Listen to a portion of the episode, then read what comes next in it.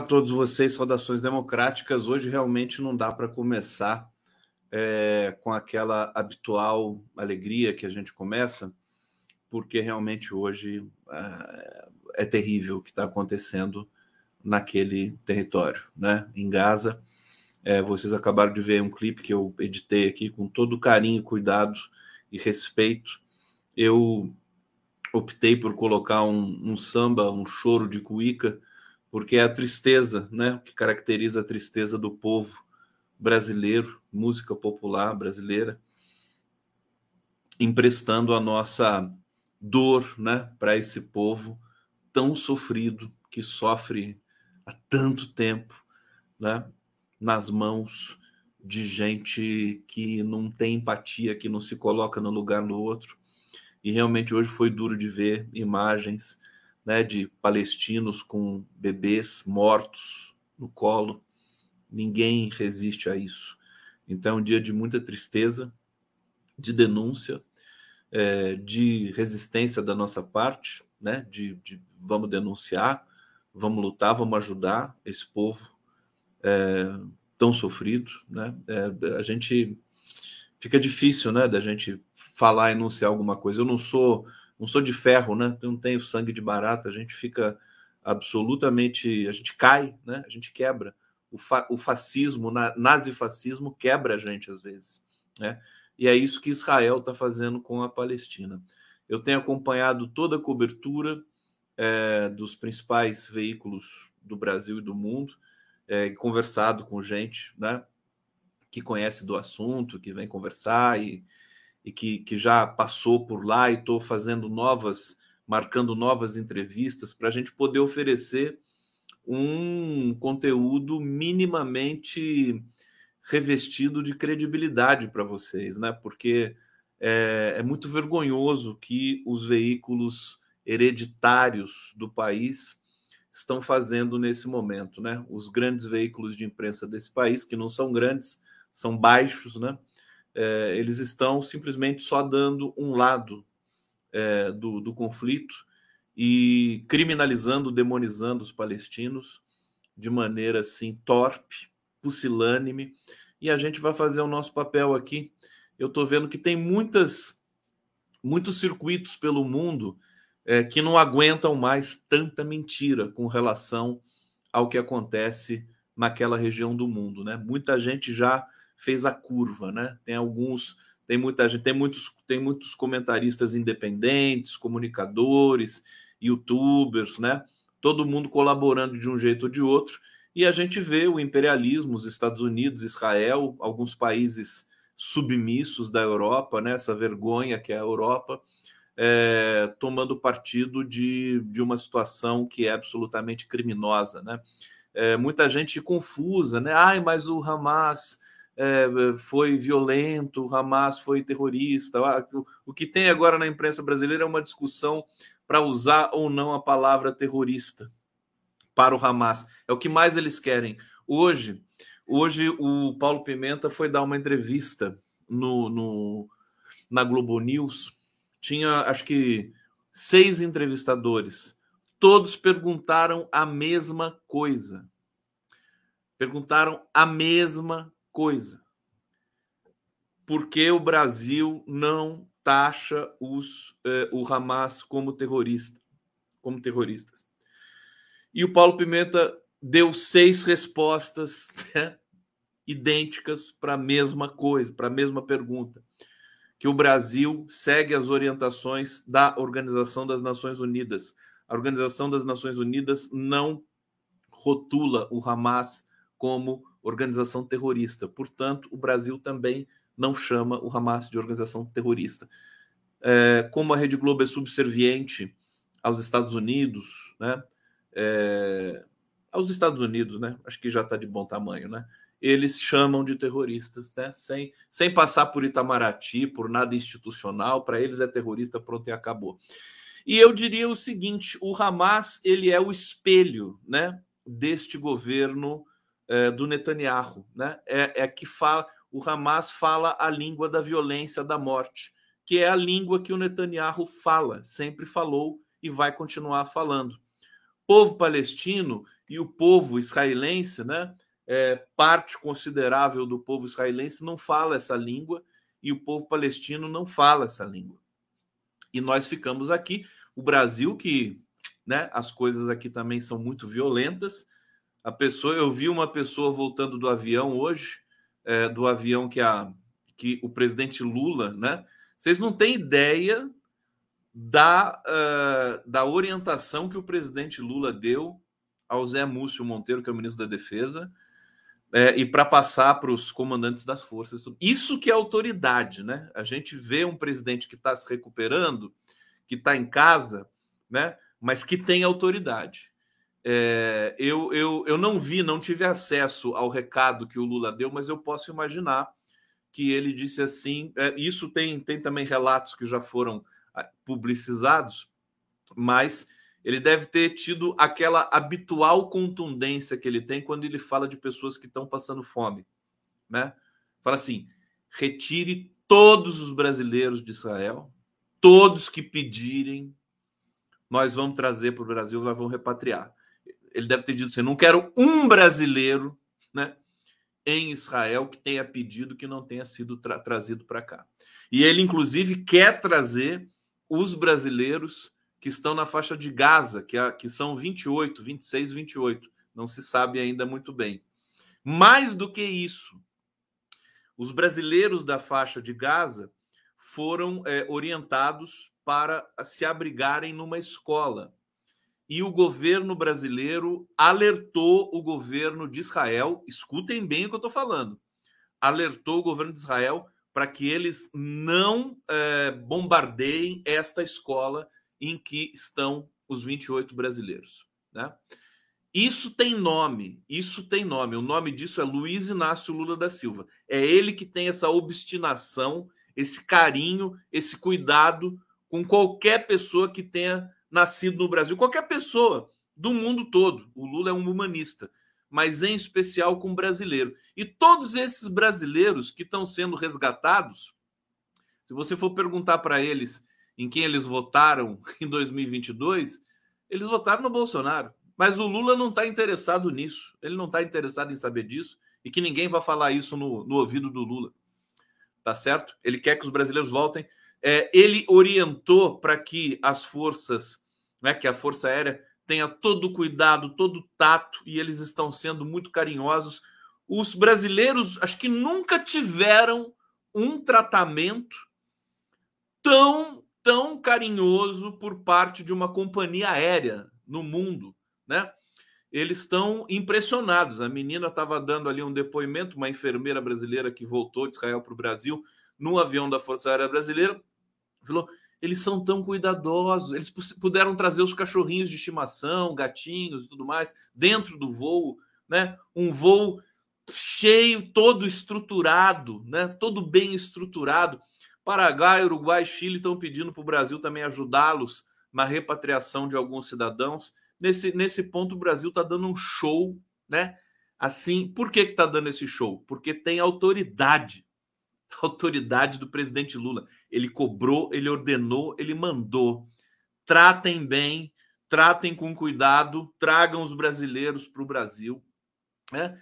Eles nunca foram tratados assim, nem na primeira classe, né? De aviões da Lufthansa, do, daqueles aviões, né? Os mais sofisticados do mundo, né? Foram tratados assim de maneira. E o Lula tem muita. Ele, ele tá fazendo isso, né? Eu acho que o Lula tem uma intuição muito forte. Ele sabe que se ele tiver uma, uma, um comportamento exemplar, e ele sempre busca isso, com relação a, ao sofrimento de todos os povos do mundo, mas essencialmente dos brasileiros, o que ele é, o que é a sua representação e responsabilidade, é, ele vai poder emanar legitimidade no discurso, vai poder emanar autoridade no Conselho de Segurança da ONU, vai poder, né, transferir, tentar tentar é, é, é, transportar alguma cifra de humanidade para aquele governo genocida de Israel. É, e aí, quanto a esses dilemas, essas dúvidas, essa, essas angústias, ai meu Deus, mas o Hamas foi violento. Vocês estão vendo o que Israel está fazendo com Gaza? Olha, é, eu estou com imagens aqui e eu vou trazer várias informações para vocês é, sobre, sobre o que aconteceu. Isso aqui são imagens recuperadas, tá? De Gaza pela o dia todo, pela manhã. Pela manhã, Israel bombardeou todo o litoral de Gaza, é, destruiu barcos, né? Destruiu todas as casas ali do, da, da, da região é, à beira-mar é, da faixa de Gaza eu vou colocar para rodar essas imagens aqui. Vamos ver se a gente consegue recuperar alguma coisa. Olha aqui. É isso aqui. A manhã toda é, de Gaza foi isso. Né? Aliás, à tarde, porque eu estava é, pilotando o Giro das 11 e essa destruição estava em curso. Né? Estou colocando aqui. Isso aqui é fumaça de destruição. Estou tentando chegar. É, deixa eu ver se eu consigo chegar aqui no momento em que as explosões acontecem, mas é uma. É, Gaza já virou uma, um amontoado de ruínas. Aqui, olha só, uma paisagem até idílica, né? Tinha um, um, um nascer do sol belíssimo, um pôr do sol, uh, não sei dizer bem. Né? Isso aqui são imagens recuperadas e eu vou falando para vocês aqui sobre tudo que aconteceu uh, hoje, nesse dia. Não dá para escapar desse tema eu vinha tentando evitar, pensando que a gente poderia né, ter um pouco de é, é, repertório, né? Porque parece que a gente só tem esse assunto para tratar, mas é, infelizmente, né, hoje não foi possível. Né? Eu tenho alguns temas aqui, mas Brasília praticamente né, ficou, ficou acompanhando o que estava acontecendo em Gaza hoje. Vou deixar as imagens correndo aqui para vocês. Né? Agora, essas imagens que eu passei aqui, né, agora há pouco para vocês, deixa eu tirar isso aqui um pouquinho para mostrar mais uma vez aqui esse clipe aqui que eu editei. Vamos ver se eu posso, se eu consigo fazer aqui para vocês sem som, é, só para a gente ir mostrando, né?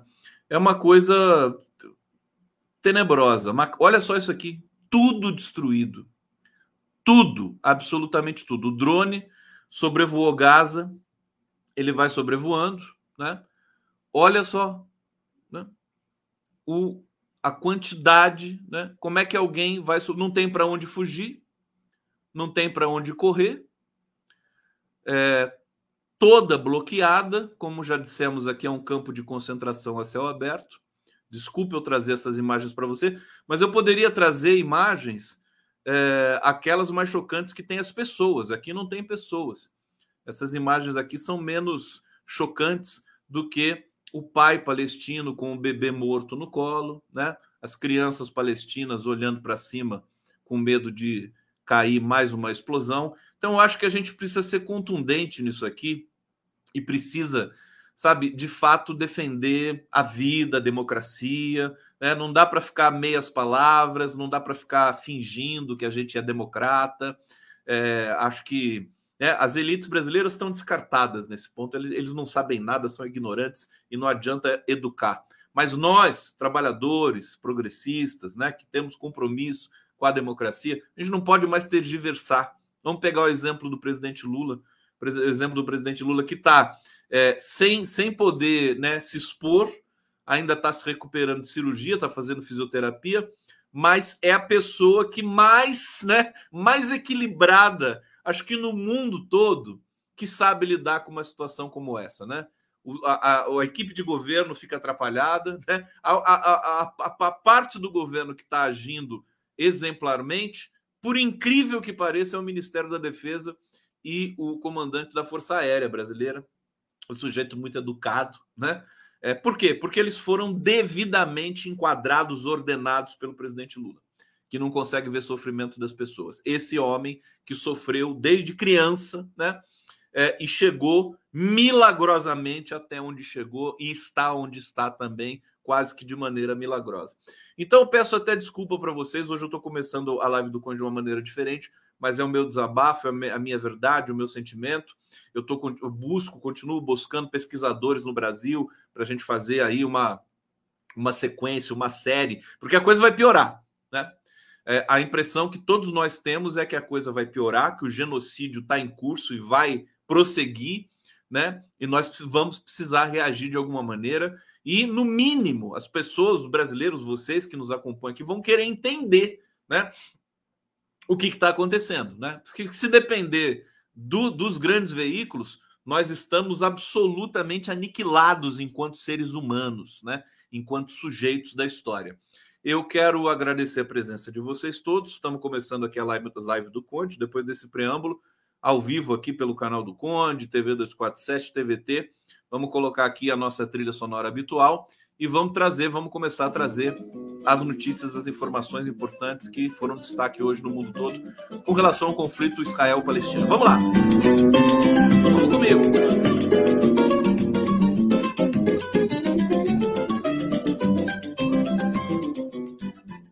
Vocês estão hoje? Deixa eu, eu vou no bate-papo aqui saudar vocês. É, Nilmara, Nilmara, deixa eu ver aqui, Roberto Madeirada. O Madeirada Matos Deixa eu ver aqui. O Madeirado era aquele compositor que fez. É, eu, eu, é engraçado assim, se alguém tiver alguma dúvida, né? As pessoas têm dúvida de que lado ficar. Ai, mas eu não sei se eu fico do lado da Palestina, ai, do lado de Israel. Aquela pergunta bem bobinha, né? Mas eu tenho uma resposta para essa pergunta. É muito fácil. É muito fácil de decidir.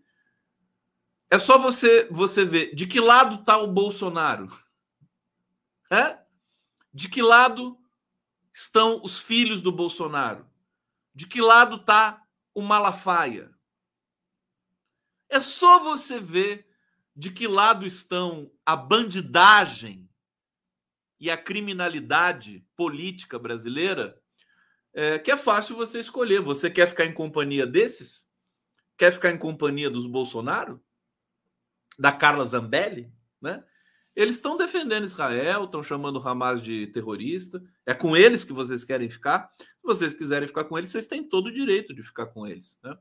É, eu prefiro ficar, mais uma vez, do lado sofrido e certo né, da história, que acaba, no fim das contas, prevalecendo com muita dor, com muitas mortes, com muitas perdas, né, muita tristeza, mas acaba sendo a verdade né, para todos nós.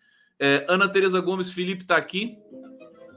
Deixa eu trazer o comentário dela aqui para todo mundo. Mas quando coloca a música, pois ela calenta a nossa alma, meu querido. Sim, sim, sim. Você tem toda razão. É por isso que eu coloco as músicas aqui de fundo, até para a gente também poder né, fazer as nossas transições aqui temáticas. Ademar, o Ali de Rabá precisa ser convidado pelo Gustavo Conde.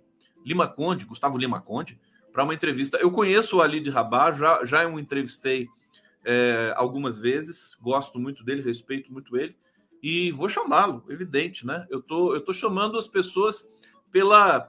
Assim, pelo, eu, eu deixo a vida me levar nesse sentido. Hoje pedi para o Zerbex me indicar algumas pessoas, já, já tenho uma live marcada para a BJD de sábado, vou até já mostrar para vocês, porque é, nós temos aqui dois pesquisadores né, de excelência, e uma delas é uma palestina que foi orientanda do Eric Hobsbawm.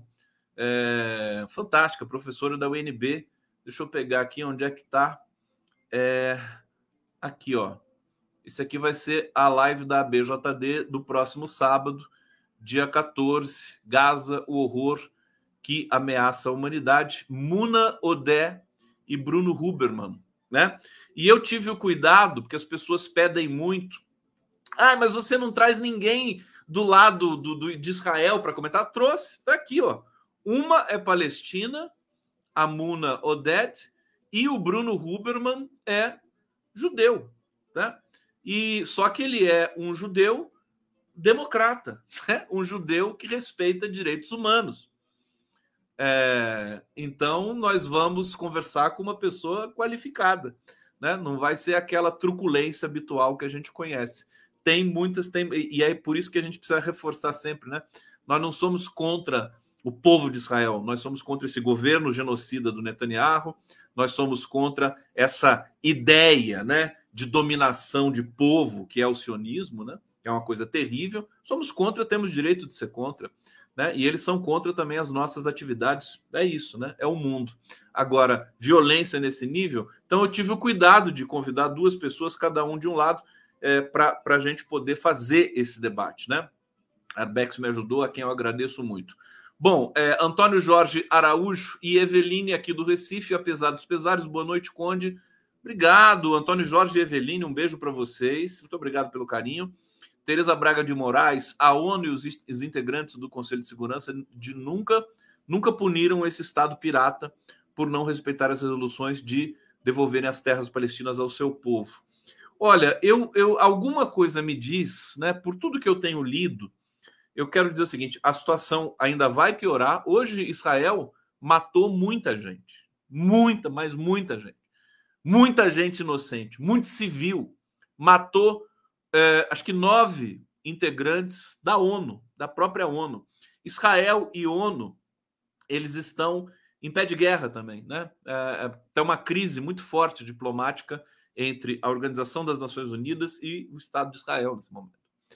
É, e aí eu, eu acho que dessa vez Israel não vai conseguir é, colar, né, emplacar a sua versão a, o seu o seu o seu esmagamento, né? Ele vai tá, tá provocando um genocídio e isso vai ter de ser julgado por instâncias internacionais. Essas imagens de Gaza que nós vimos aqui, vai ficar por isso mesmo? Né? O governo do Netanyahu vai ficar por isso? Acabou barato? Você mostra uma cidade de 2 milhões de pessoas totalmente destruída? Ninguém vai fazer nada. Né? Um povo que não tem o que fazer, não tem, não tem exército, não tem, não tem nada. né? Ah, mas tem o Hamas, tem o Hamas, mas o Israel não tem inteligência, não tem exército. Eles, eles teriam de neutralizar o Hamas. Por que, que não neutralizaram o Hamas? Eles que neutralizem o Hamas. Eles têm tecnologia, tudo para isso. Né? Bom, é muito triste. Vamos lá, deixa eu trazer as informações aqui para vocês. Seguinte, vou começar aqui com é, as últimas notas que eu pude recuperar. É, ataques sobre faixa de Gaza deslocam 263 mil palestinos e atingem 12 mil prédios. Vocês têm noção o que é a destruição de 12 mil prédios? Né? Eu nem sabia que é, existiam 12 mil prédios em Gaza. É, os 13 hospitais e outras instalações de saúde do território é, estão apenas parcialmente operacionais, uma vez que a gente sabe, deixa eu colocar na tela aqui é, essas imagens aqui, deixa eu colocá-las para rodar, estão rodando aqui, né? Eu queria recuperar as imagens é, do, do, do, do, bombardeio no litoral, mas eu não estou conseguindo achar. Então vamos ficar com essas aqui para a título de ilustração para o texto que eu vou lendo para vocês. Bom, eles cortaram água e luz, né? Não tem água, não tem luz. Não sei se tem energia elétrica só é, em algum período muito curto do dia. É, e aí, depois disso, os hospitais ficam sem energia. É, conflito na faixa de Gaza deslocou 263 mil palestinos desde o último sábado. Ataques aéreos israelitas também danificaram sete israelenses, né? danificaram sete instalações que forneciam água e serviços de saneamento a mais de um milhão de pessoas. Falta de água atinge mais de 650 mil pessoas. Informações do Jamil Chad. 13 hospitais e outras instalações de saúde em Gaza estão é, parcialmente operacionais por conta da falta de abastecimento do racionamento de combustível. Pelo menos 2.300 pessoas morreram até amanhã é, desta quarta-feira de hoje. Estatísticas oficiais. Quer dizer, se isso não é crime de guerra, se isso não é genocídio, eu não sei mais o que é. Né? Não sei mais o que é. é. Bom, presidente da Turquia, vamos lá, para mais uma informação aqui. É, independente, o presidente da Turquia diz que Israel executa massacre em Gaza. É, massacre, eu tenho que falar para o presidente da Turquia, o Erdogan, massacre, a definição técnica, se não me engano, você tem chacina, tem massacre e tem genocídio, né? São três etapas. Chacina é aquela, aquilo que a gente está acostumado a ver todo dia no Brasil, né? nas comunidades do Rio de Janeiro, matam 5, 10, 20 no Jacarezinho, na Maré, né? Polícia, né, de preferência, preferencialmente a polícia mata essas figuras. É, quando, tem essa, quando tem essa quantidade, você pode falar chacina ou massacre. Agora, morte de milhares, né? centenas e milhares nesse nível, isso é genocídio. Tá certo? Vai procurar um dicionário. Mas, enfim, ele está criticando Israel é, impedir que as pessoas satisfaçam suas necessidades mais básicas é, e bombardear resi residências onde vivem civis não é uma guerra, é um massacre. E eu corrijo, é um genocídio. É, então, é o presidente da Turquia, né? O Erdogan condenou com veemência bloqueio e bombardeios realizados por Israel na faixa de Gaza, qualificando como um massacre. A coisa vai tensionando ali, viu, gente? tá? Os países que estão ali, né, próximos, né? Você tem o Irã, você tem a Síria, o Líbano, o Hezbollah já é, fez alguns ataques na, em território israelense. Já, é, se não me engano, Israel também já respondeu. As informações ainda não são muito confiáveis, né?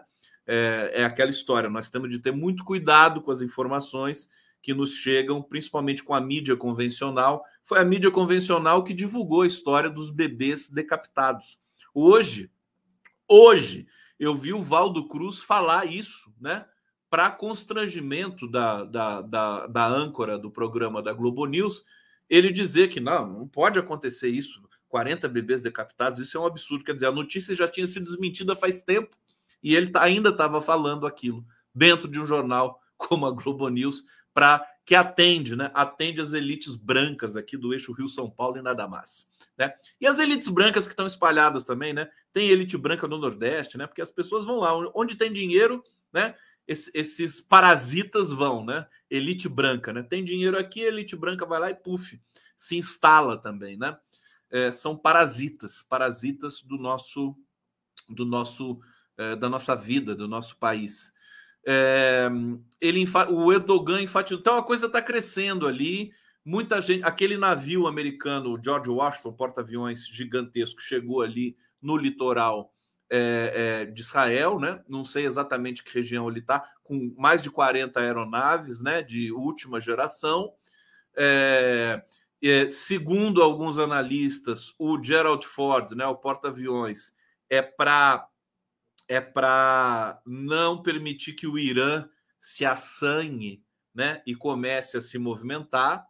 É, então, a tensão está crescendo muito. E, repito, dessa vez eu acho que Israel não vai conseguir emplacar a sua tese. Está tudo muito evidente. Hoje você tem celular para todos os lados. Hoje você tem as redes sociais estão muito mais massificadas. Né? Isso é um problema para Israel. Isso é um problema gravíssimo. Ele não vai conseguir né, encaixar a sua narrativa dessa vez, como ele vem fazendo há 76 anos. Dessa vez, acho que não vai dar. É, é, é uma análise muito técnica que eu faço, né, pelo, pelo volume né, de é, instabilidades ali no entorno de Israel. Né? Você tem o Egito, você tem o Egito não quer esse problema para ele, ele não quer abrir as fronteiras ali de Gaza. O Brasil está pedindo para o Egito fazer um corredor humanitário para resgatar os brasileiros que estão lá. O Egito não quer fazer isso. É, você tem o Irã, né, quietinho até aqui, o que é muito estranho, né? o que é muito perigoso, um, uma potência. Né? O Irã é uma potência. Né? Uma potência, acho que tem 100 milhões de habitantes o Irã, né? com tecnologias das mais avançadas em todos os níveis, né? Um país desse, você não mexe com um país desse, né? É, e você tem ali o Líbano, você tem o Hezbollah, que tem 150 mil mísseis né, de estoque, só isso que eles têm. E aí as pessoas ficam calculando o seguinte: ó, por mais potente que seja o exército israelense, se o Hezbollah resolve né, é, entrar de cabeça e não só meia, meia bomba ali na divisa, é, eles, têm, eles têm tecnologia para alcançar todas as cidades de Israel, né? O Hezbollah com seus mísseis. Se o Hezbollah resolve entrar, o Israel vai ter muita dificuldade para administrar duas frentes de batalha. As frentes ali em Gaza, que, que, que são complexas, né? Embora, embora pareça que seja simples chegar lá e destruir tudo, né? Eles vão querer invadir por terra aquilo lá. E na hora que chegar, quando chegar esse momento, a coisa também vai ser bastante complexa. É, seria difícil para Israel administrar, por isso que os Estados Unidos estão chegando ali com porta-aviões também. Porque ali é o seguinte: olha, com todo. Todos. Eu, eu, tô, eu aprendo muito, né? Vocês sabem disso, que é, é, é muito bacana. Esse meu trabalho é como se fosse uma, um, um curso de pós-graduação, né? Intenso, né? Intensificado, porque eu vou conversando com as melhores cabeças do país e vou aprendendo com essas melhores cabeças do país e vou tendo a oportunidade de é, constituir uma, uma leitura de mundo é, robusta, né? Uma leitura de mundo. Acho que vocês também acabam sendo se, se, privilegiando desse processo também. Mas eu, em especial, aprendo muita coisa. E o que, que eu, ali Israel, na verdade, esse enclave do Ocidente no mundo árabe, acho que a leitura da criação do Estado de Israel ainda precisa de muito arroz com feijão para chegar num ponto que a gente ainda a gente possa respeitar de verdade, né? Isso aí é uma é uma foi um estratagema dos Estados Unidos e do Reino Unido, sabe? Israel, na verdade, foi usado pelos Estados Unidos. O povo israelense, né, que, que né, voltou para aquela região, foram usados. Por isso que os Estados Unidos precisa administrar. É como se Israel tivesse ainda a tutela dos Estados Unidos. Né? Estão sob tutela, Estados Unidos e Reino Unido. E, e aquela turminha da Europa ali. É uma coisa meio assim, sabe? Eu não sei, eu vou. Depois eu vou confrontar essa teoria com especialistas e tudo mais, vamos ver o que, que eles acham disso. Mas, pelo que eu estou sentindo, eu achava que a criação do Estado de Israel fosse uma coisa grandiosa, bonita, discutida com toda a população mundial, pós-segunda guerra, aquela coisa de redenção da humanidade. Na verdade, foi. É como a independência brasileira, como a proclamação da República Brasileira. Foi um cocozinho, você entendeu? Foi um golpe. É um golpe. Então, é, eu acho que por que não discutir isso, né, à luz do dia, nesse momento, no século XXI? Vamos lá. Eu não tenho medo. Não tenho medo de discutir isso aí. É, mais notícias aqui para vocês. Netanyahu diz que todos os membros é, do Hamas serão mortos. Olha que pessoa carinhosa, justa, né? Que é o Netanyahu, né? Enquanto submete Gaza à catástrofe humanitária. É, primeira declaração conjunta do governo de emergência formado em Israel. Agora o Netanyahu formou um governo de emergência junto com a oposição. Né? É, primeiro-ministro Netanyahu prometeu que todos os membros do Hamas serão mortos. Eu queria perguntar para ele assim: como assim? Né? Como é que você. Todos os membros do Hamas serão mortos? E se sobrar um? Né? Você não vai, vai correr atrás dele até matar? Político estava acompanhado do ministro da Defesa, Iov Galan, e do líder da oposição, Benny Gantz. Segundo Netanyahu, o país ainda conta com apoio internacional sem precedentes. É, mas toma cuidado, viu? Esse apoio, né? Não sei. De, de, como, é, como é que a China, como é que a Índia, que tem um, um, uma, um, uma relação comercial muito intensa com Israel, mas como é que você vai fazer negócio com um país que causa uma destruição desse tamanho que eu quero mostrar de novo para vocês aqui. É? Como é que você vai fazer negócio com um país cujo produto né, principal é esse? Alguém pode me explicar? Ah, não, vou comerciar, comercializar com Israel. Né? Aí você pega o portfólio de Israel, né? O que, que Israel já fez? Está aqui. Né? A última, o último produto, a última commodity de Israel, a destruição né, de um campo de concentração que ele mesmo, né, cuja manutenção é de responsabilidade dele próprio.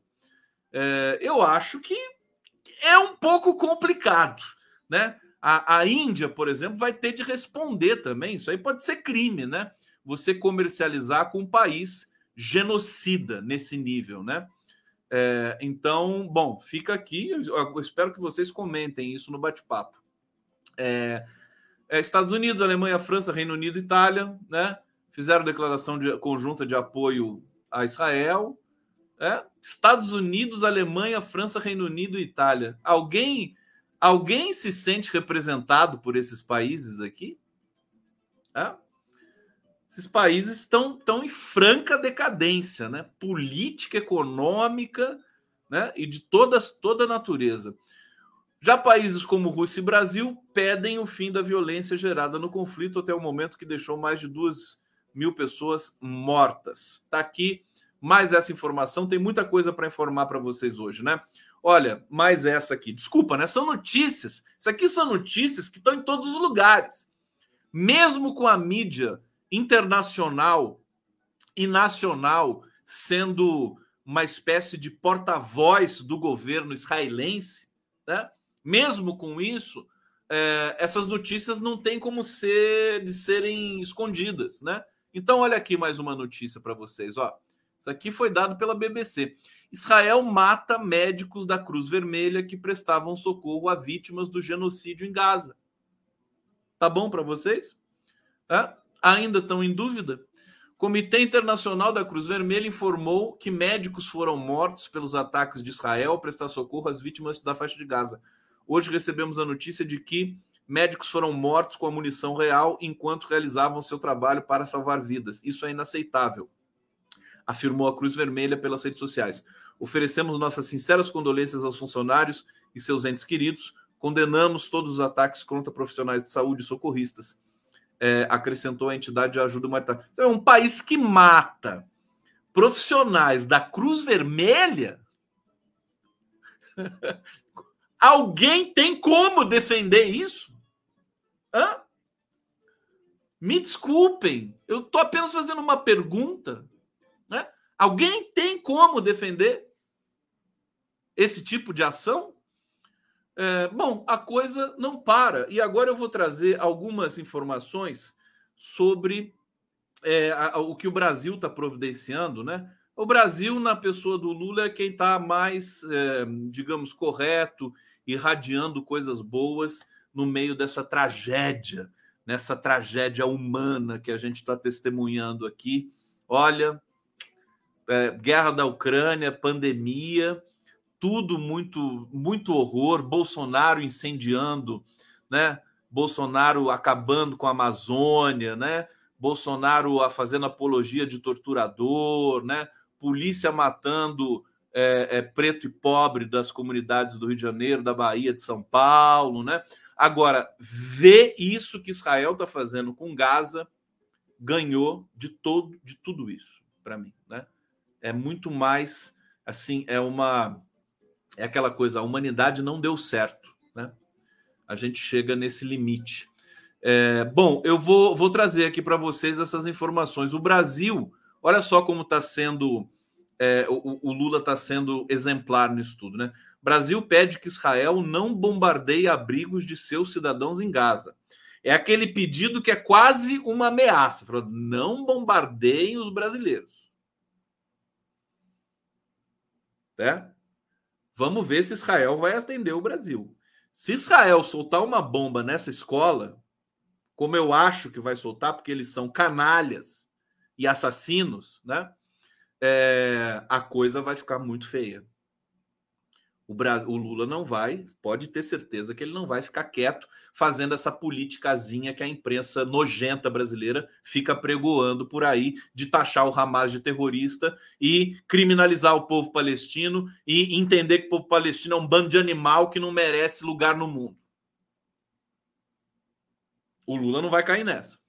Bom, Itamaraty reuniu 13 dos 28 brasileiros que moram em Gaza e pediram para serem retirados da região em uma escola católica nessa quarta-feira.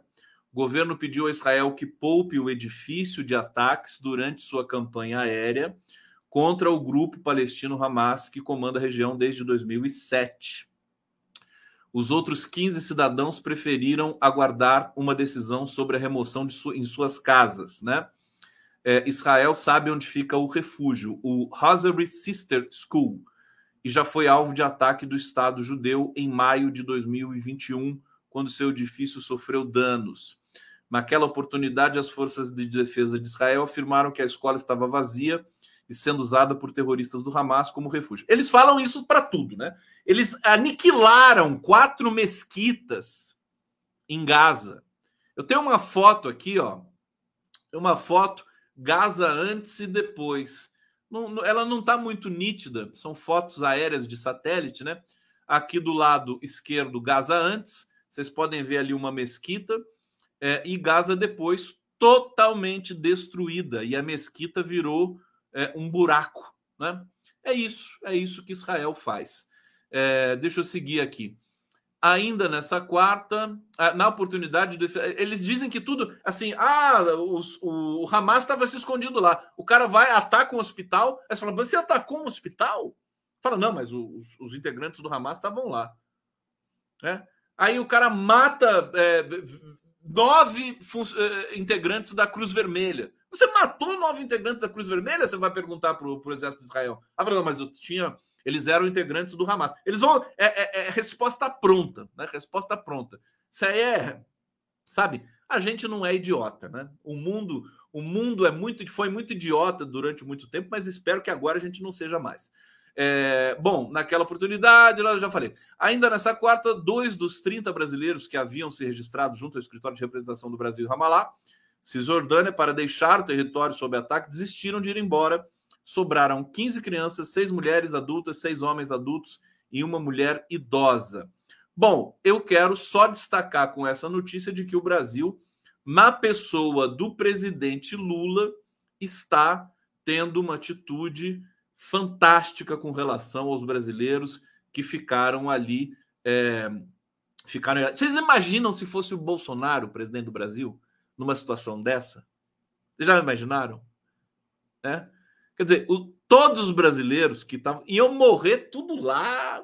Bolsonaro ia fazer nada, né? Nada. É, ele ia até ele até agradecer porque a política que o Bolsonaro, o Pazuello fizeram no Brasil foi de política de extermínio, né? Para matar os velhinhos, né? Para não ter que pagar mais, né? Ou, ou, pagar previdência, aquela coisa toda, né? Que vocês sabem que eles são mais ou menos isso mesmo, né? Bom, Egito, mais uma informação para vocês: Egito quer mediar conflito Israel-Hamas, mas fecha a porta a palestinos.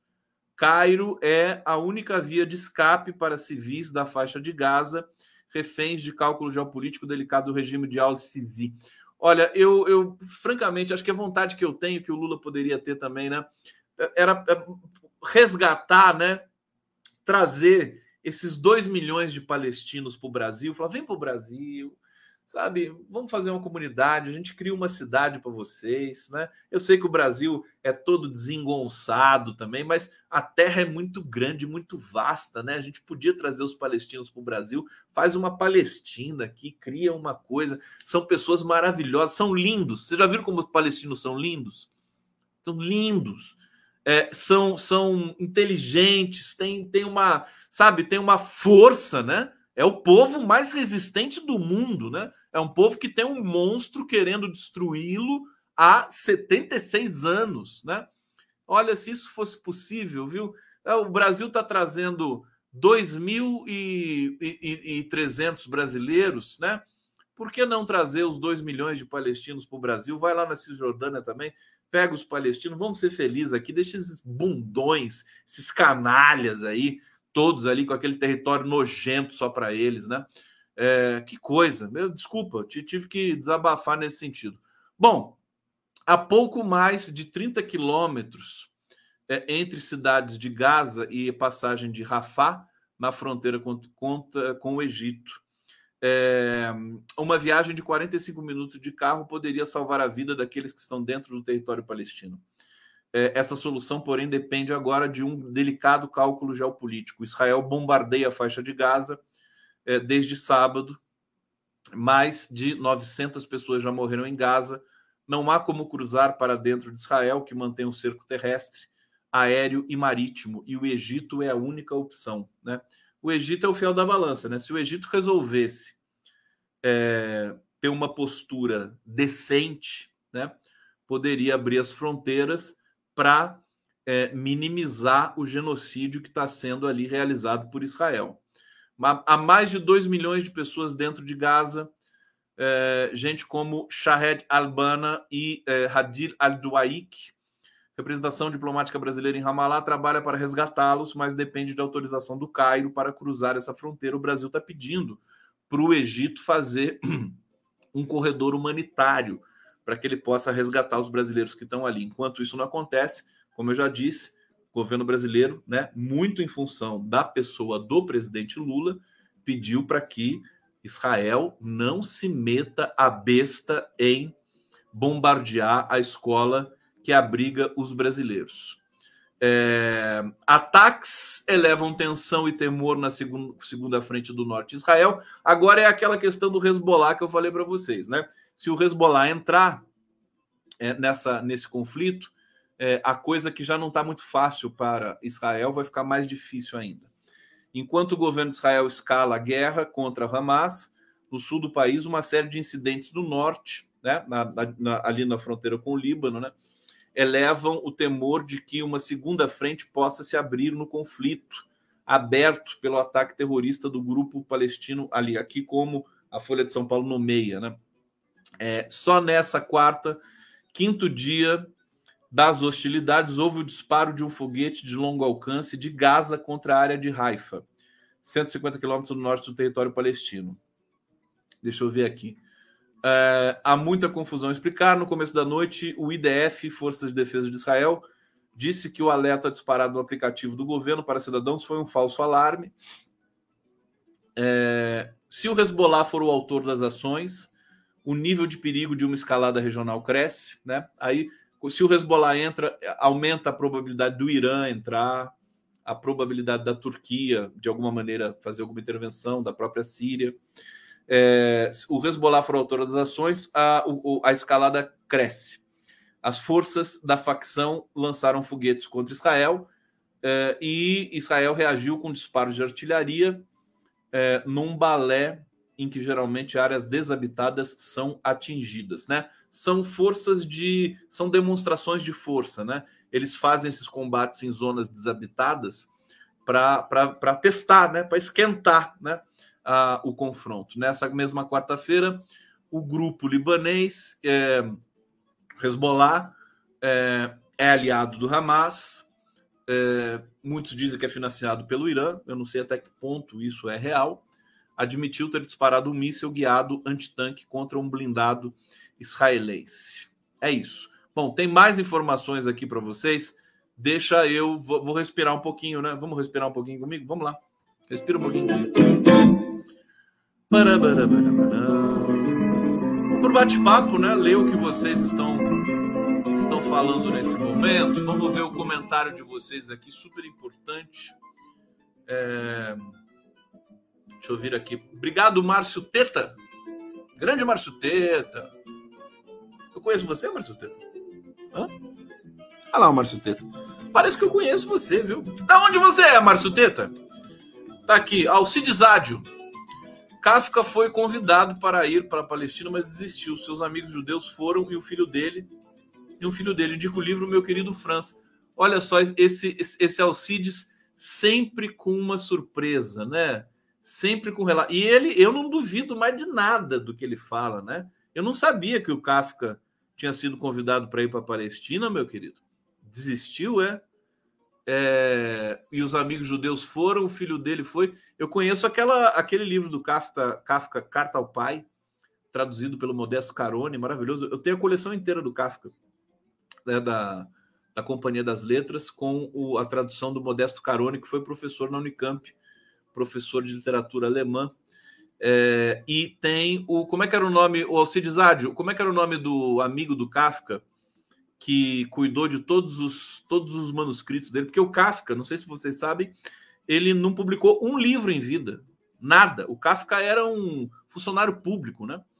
e ele, ele guardava tudo no, enfim, ele tinha lá os afarrábios dele na, na, gaveta lá escondido. Ele tinha vergonha do que ele escrevia. E esse amigo dele, como é que era o nome desse amigo dele? Se não fosse esse amigo dele, a gente não, jamais teria conhecido Franz Kafka. Alguém lembra? O Alcides Adi vai lembrar. Esqueci o nome desse amigo. Foi fundamental, o cara que cuidou dos escritos do Kafka. Amabile Maria Pandori, estou indo para a praia do Arbex. Amabile, o certo é mesmo, Amabile? Amabile! Amabile! Isso aí é. É, a gente não é um nome, isso aqui é uma ópera, né? O nome da, da Amabile é uma ópera. Max Brod, exatamente. Washington Drummond aqui lembrou. Max Brod, um amigo do Kafka que salvou todos os escritos do Kafka. Amabile, adorei. Obrigado, Amabile. Vai para a praia, né? Do Cuidado para não, né? O, o Arbex hoje falou assim: olha, qualquer, eu vou para a praia fumar maconha. Né? Falou isso hoje, né? Em TV aberta, né? Ele estava falando assim, né? Porque se continuar essa matança aí, eu não acredito mais na humanidade e vou para a praia fumar maconha. E aí a Amable está dizendo que vai fazer isso, Amable. Então tá bom, Amable, beleza. Olha, Eduardo Camargo está aqui, obrigado pela colaboração. Rejane Menezes, meu sentimento ao povo palestino.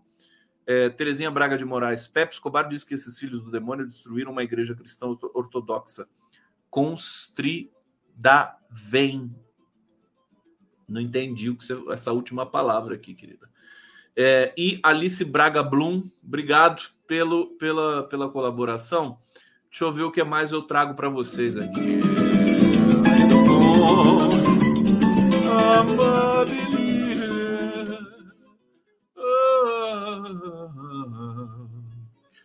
Deixa eu ver aqui.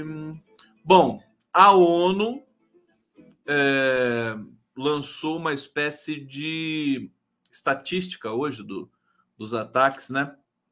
Diz que os, os bombardeios de Israel contra o Hamas atingiram abrigos civis e escolas em Gaza.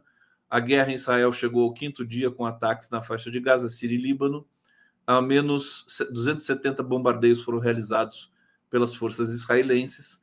Ataques aéreos atingiram 18 instalações da ONU, tá? É, responsáveis por atender a população palestina, incluindo quatro escolas que estão servindo de abrigo neste sábado, desde sábado, disse a agência. É, uma dessas escolas abrigava mais de 225 pessoas deslocadas pelo conflito e foi atingida pelos bombardeios, mas não foram registradas vítimas. 190 mil pessoas em Gaza foram deslocadas por causa dos ataques. Segundo estimativa da ONU, 137 mil homens, mulheres e crianças estão abrigadas, é, abrigados em 83 das 288 escolas pertencentes à agência, à ONU, em Gaza.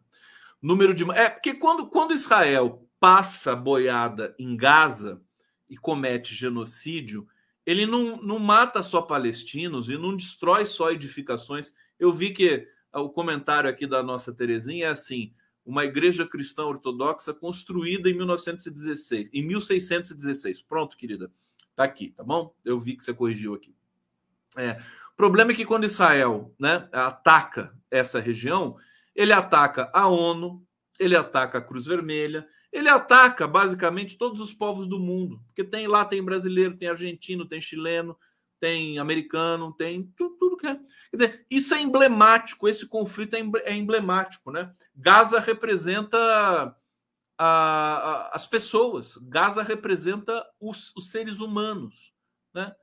E as forças de Israel representam o quê? Representa a morte, né?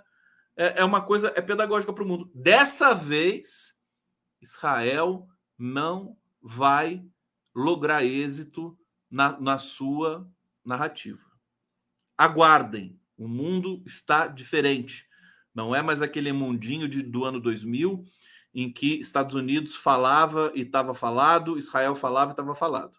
Agora está diferente.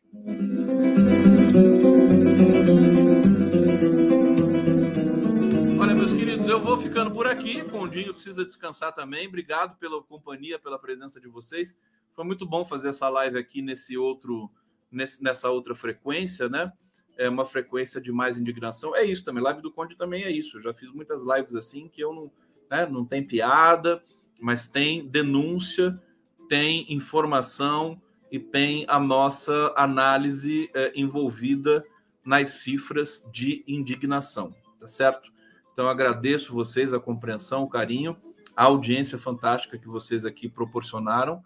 E amanhã estamos de volta. Amanhã já está pronto aqui o nosso Giro das Onze. Vou receber uh, o Leonardo Atush, o Miguel Paiva, Jefferson Miola, né, contar uma história para vocês de uma tentativa de manipulação de Israel com relação ao governo brasileiro. É, e tamo junto, tá bom, meus amores? Obrigado, Palestina Livre. Vamos